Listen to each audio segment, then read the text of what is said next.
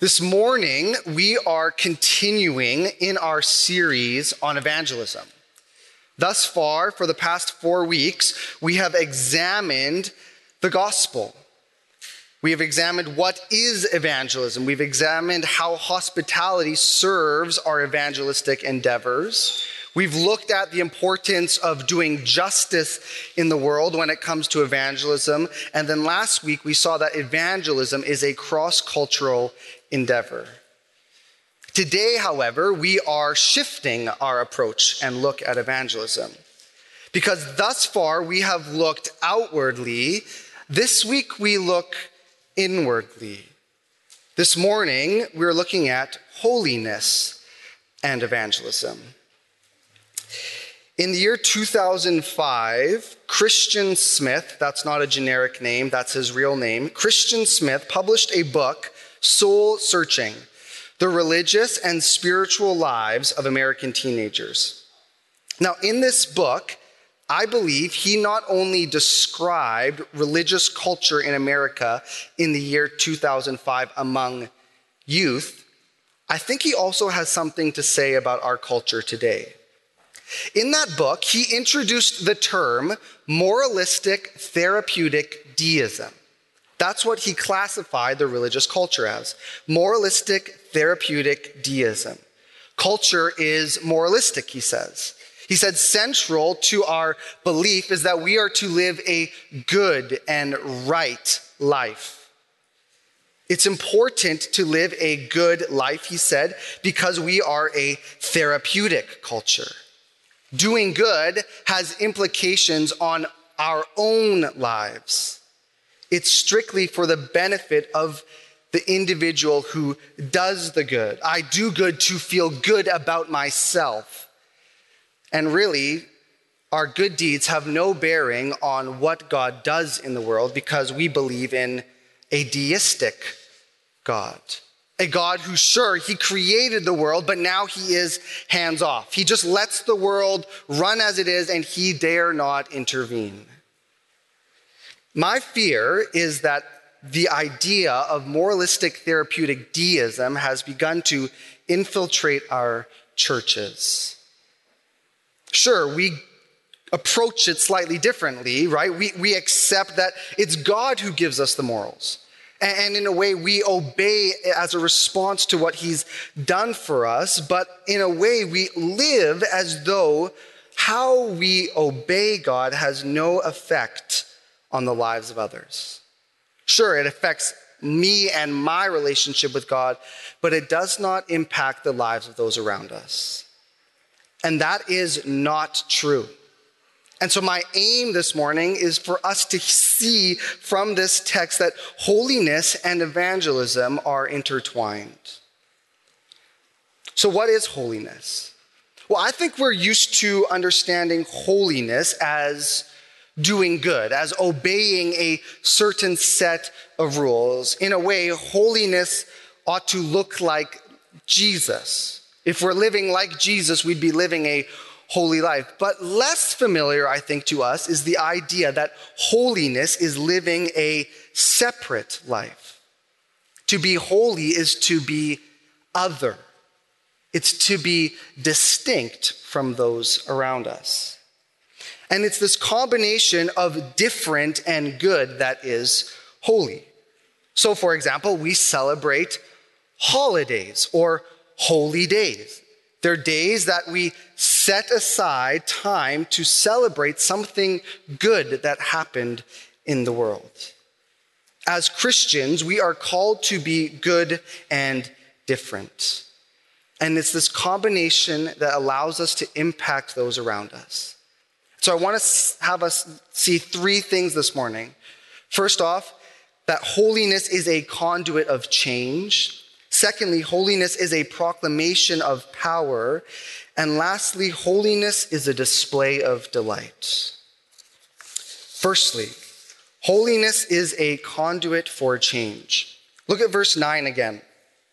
It says, You are a chosen race, a royal priesthood, a holy nation, a people for his own possession, that you might proclaim the excellencies of him who called you out of darkness into his marvelous light.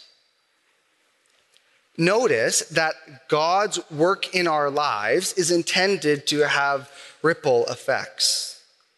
God changes us, He makes us a holy nation, a holy people, so that, it says, that we may proclaim his excellencies.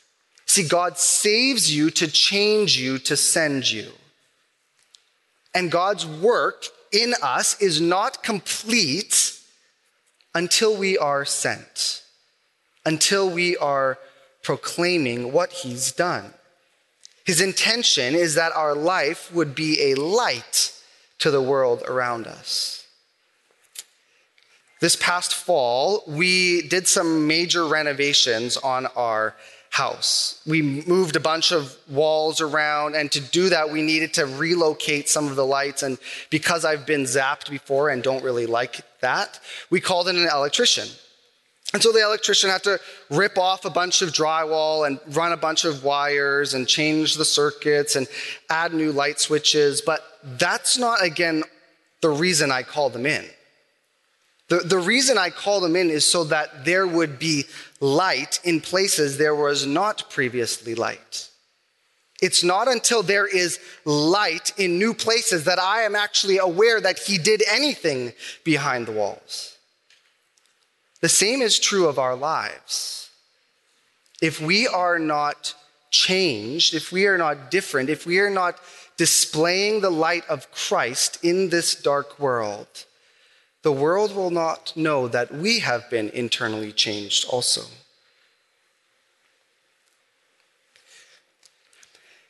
Now, I believe there's a pushback here.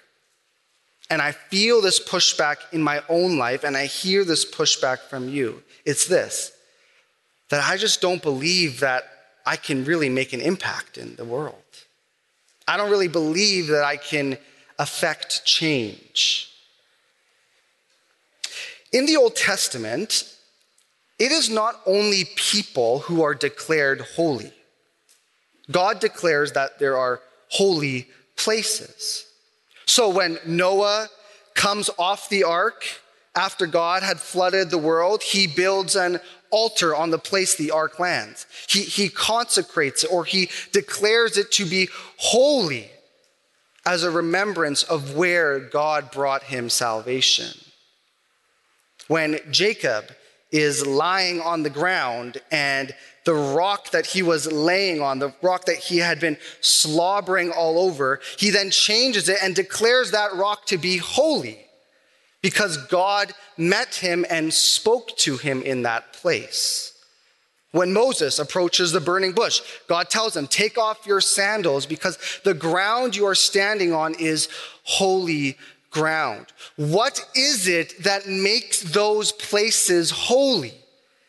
There's not anything special in and of those, in and of themselves. There's nothing intrinsically holy about the ground or the rock of those places. It's that God has come and touched those places. God was the one who made them holy.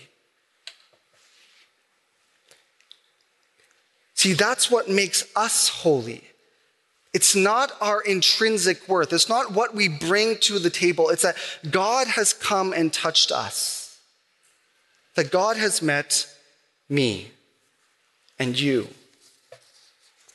But there's something different about those places that God declares holy and our lives, which are now holy. See, those places experienced a one time encounter with God. But when we're made holy, we are given the Holy Spirit. And so we continue to be an encounter with God. The Holy Spirit is God living in us. It's what makes us holy. It's what constantly changes us. And it was, it's Him who continually works through us. I remember at my previous church being in the young adults group, and there was this worship night, and the young adults pastor came up and he said, Look, right now you are standing on holy ground. And honestly, I was like, who is this guy? Who, who is who's this guy that gets to declare the ground I'm standing on as holy ground? Like that's something God did. But actually, now as I reflect on what he said, I think he's right. It's holy ground because God was there in us. God was in us. So, to answer your question, what, what can I do? Really, what change can I affect? The answer is, well, nothing. You cannot do anything in and of yourselves, but God can do something. If you have been made holy, if you have received the Holy Spirit, then when people are talking to you, they are encountering the living God. And He can do whatever He pleases. It may not appear as though God did something in that moment. They may not automatically, in that moment, give their life to Jesus, but that does not change the reality that God is at work. See, I think that one of the greatest challenges we face in doing evangelism is the fear of failure. We're afraid we'll say the wrong thing. We're afraid we, we won't have the right words. We're afraid that people won't really make a decision. Well, we need to know that it's not us who changes people, it's God.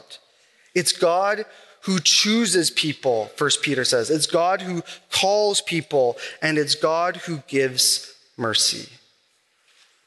We go not because we have everything together, we go because we've been made holy, so that the God who is holy might work through us. We're conduits of change. Secondly, though, holiness is a proclamation of power. It's a proclamation of power.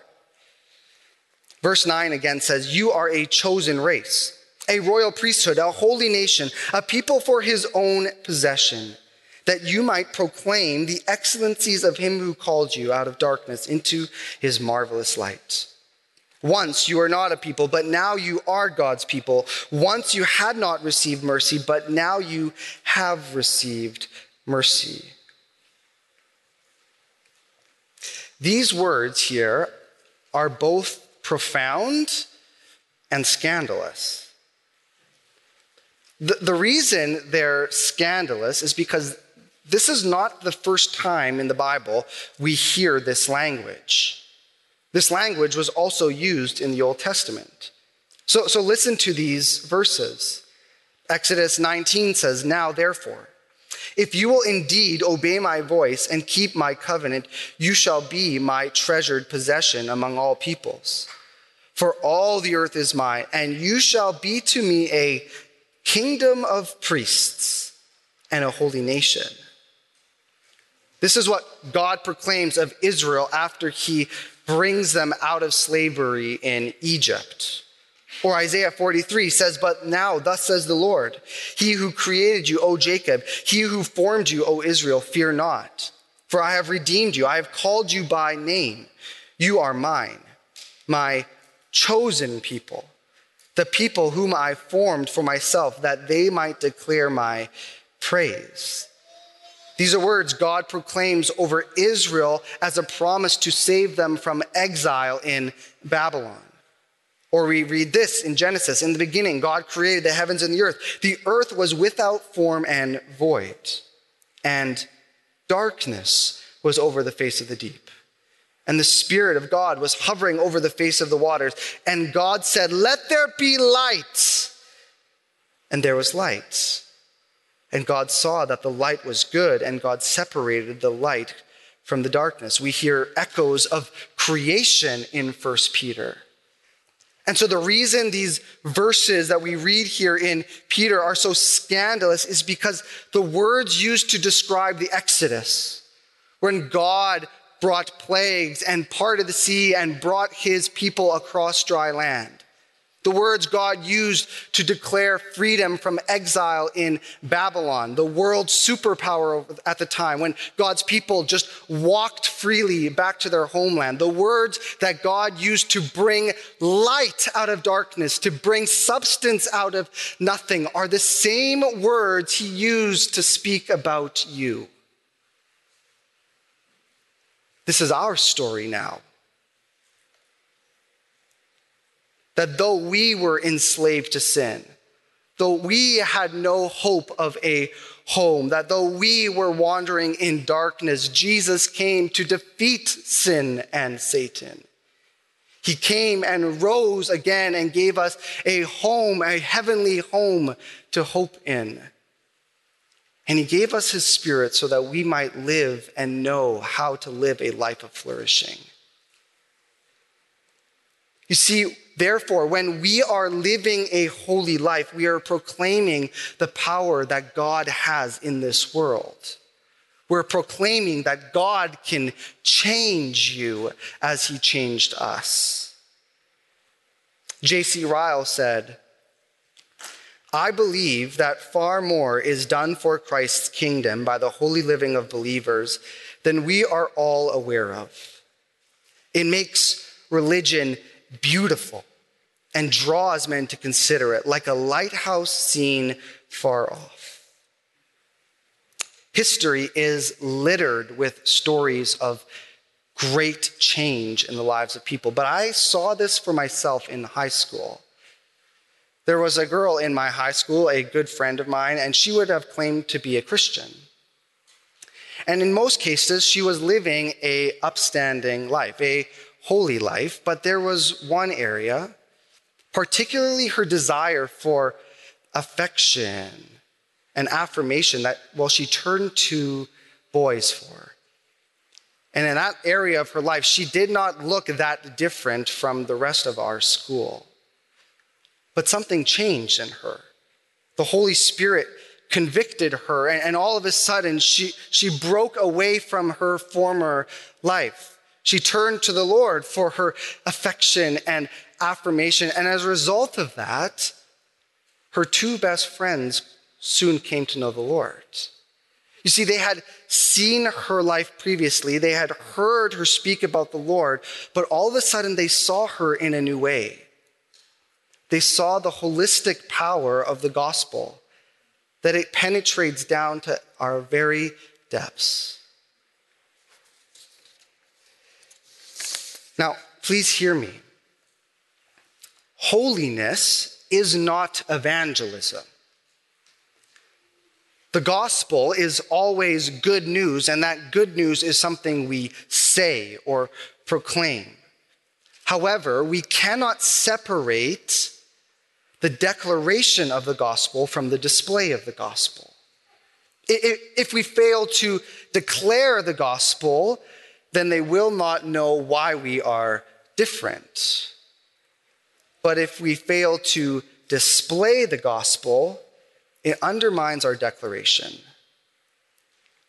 See, I believe, and rightly so, that as Christians, it is appropriate, us, appropriate for us to contextualize the gospel, right? We, we try to take down any unnecessary barriers that we can have in, in, in proclaiming the good news of Jesus.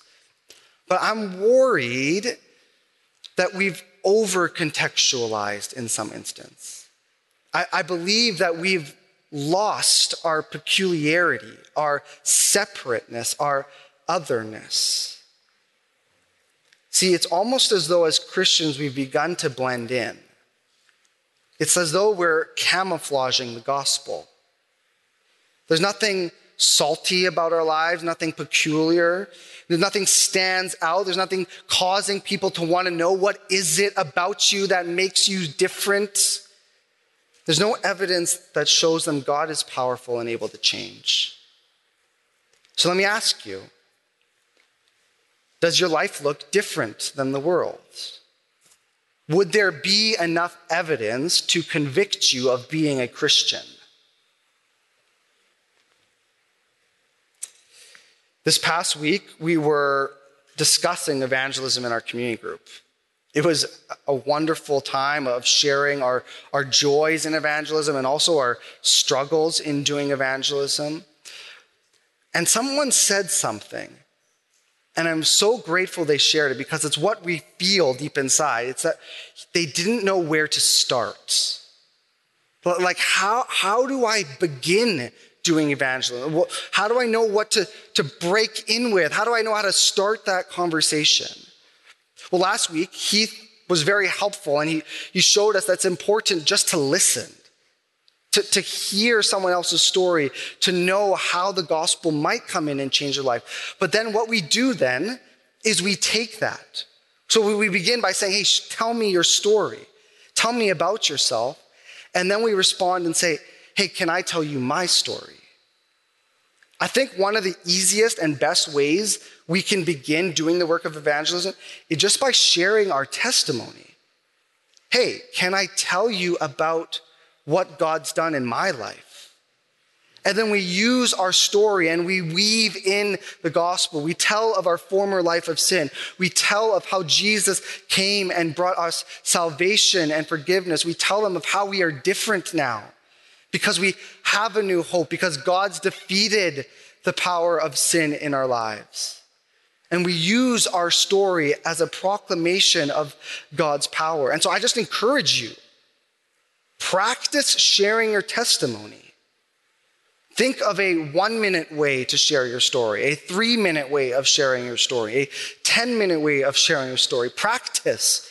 Practice on your spouse. Tell them your story. Tell your friends, ask them to critique you and give you advice on how you can make sure God is the hero of your story. Share your testimony. If you are a Christian, your story is a proclamation of power. Look, our lives are far from perfect, but that's not the gospel. The gospel is not God came and made me perfect or sinless, is that God's changed me and so I want to live for him. John Newton once said, I am not what I ought to be. I am not what I want to be. I am not what I hope to be in another world, but still I am not what I once used to be. And by the grace of God, I am what I am. This is our story. This is what our holiness helps to proclaim. Lastly, holiness is a display of delight. Look at verses 11 and 12. Says, Beloved, I urge you as sojourners and exiles to abstain from the passions of the flesh which wage war against your soul. Keep your conduct among the Gentiles honorable, so that when they speak against you as evildoers, they may see your good deeds and glorify God on the day of visitation. Peter calls the church sojourners and exiles. Another translation might say aliens and strangers. See, the idea is that this earth is not our ultimate home. If home is where the heart is, our heart is not here. And so our home is not here. It's not this earth which will ultimately satisfy us. Therefore, we abstain. Abstain, Peter says, from the passions of the flesh. Don't, don't give in to your sinful desires. Don't give in to the temptations of this world. As C.S. Lewis would say, stop playing in mud pies. Don't you realize there's an ocean just around the corner? See, when we live holy lives, we are displaying to this world that we believe there is something more than this world. We're displaying to this world that we believe there is something better yet to come. This world will not quench our thirst, Jesus will. Jesus is the one who satisfies. John 6:35 says, "I am the bread of life. Whoever comes to me shall not hunger, and whoever believes in me shall never thirst." See, faith in Jesus is more than just having him come in and save us. Faith in Jesus is also trusting Jesus to satisfy our longings. Jesus is Savior and Lord, but also treasure.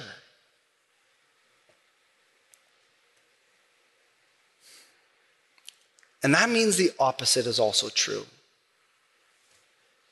When we fall into sin, we betray our message. We betray the fact that Jesus is greater than the pleasures of this world. We know, many of us recently, that there has been more than one instance where some high profile Christian has fallen into sin, where they've pursued power, control, wealth, sexual pleasure instead of Christ. And when they've done that, they've tarnished the beauty of Jesus. They've caused the world to question whether or not they really want Jesus. Is he really that good then? And if that happens in our own lives, and it does happen, for we do fall into sin, we come and we repent. Sometimes publicly, at least before those people where we have sinned against. We declare to them, we have not lived the way we ought to. And we don't want that former sinful life. We want to be different. We believe there's something better. In 2018, my family and I were driving back from Kentucky. We had spent the year uh, finishing up our schooling, and we had flown there, but we decided we would drive back. And so it's a, it's a 40 hour drive normally. Uh, it's like a million hours with kids. Um, and so, so we're driving back, and, and I'm missing home at this point. It, it's been a year since I've seen my family. It, it's been a year since I've had Tim Hortons. I know it's bad when I'm craving Tim Hortons coffee. It's bad when I'm craving mountains. I just want to see a peak in the sky. And so, so we're driving back, and something happened as we got closer. We're, we're, we're approaching the, the Canadian border, and, and I know there are these kind of great American delights of mine, these, these burger joints and these ice cream places. And all of a sudden, I, am beginning to, to want those, but, but I know I need to keep going. I, I know there's, there's something better a- ahead of me. I, I'm craving something greater, right? The gas light's on. I'm just like, we're just, we're powering through. Kids like, Daddy, I have to pee. I'm hold it. We're coming down this winding road. They're about to throw up. Just swallow it. Just, we're, we're getting home. I want to be home. Kids, there's something better just around the corner. That's what we declare when we hold off, when we abstain from the pleasures of this world. We declare that Jesus is better. So, again, let me ask you what does your life tell the world about what you love? What does your life tell the world about what you delight in? The things you watch, the way you speak, the way we spend our money. What's our treasure? Notice that there's this progression then that happens here right? It's not just that we reject the pleasures of this world and all of a sudden the world is like, tell me about Jesus. That's not, that's not always how it works. It goes through a progression. It says first, look, verse 12, keep your conduct among the Gentiles honorable so that when they speak against you as evildoers, they call us evildoers.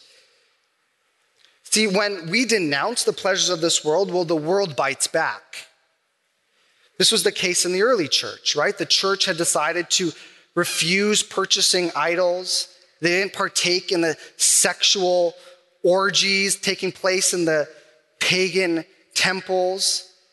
They, they didn't go to the games. They didn't partake in the murder that took place there. And so, what did Rome call them? They called them evildoers. They said that they, Christians, were the reason to blame for all of the hardship that Rome experienced, their, their lost battles in war, the, the, the plagues that they experienced, the disasters that they occurred. And the same is true today, is it not? We're called bigots, homophobic, intolerant, judgmental, and we too are blamed for the pain that our culture experiences. But something then happens, right? Despite calling us evildoers, verse 12 continues, eventually they see your good deeds and glorify God on the day of visitation. It's as though the Holy Spirit continues to, to work through us and, and, and tell the world that it's not that we don't love them, it's that we love something else. Eventually, God uses that to save people. It says these people come and they glorify God when Jesus returns. It's because they themselves have given their lives to Christ. It's because they themselves have begun to long for Jesus' return.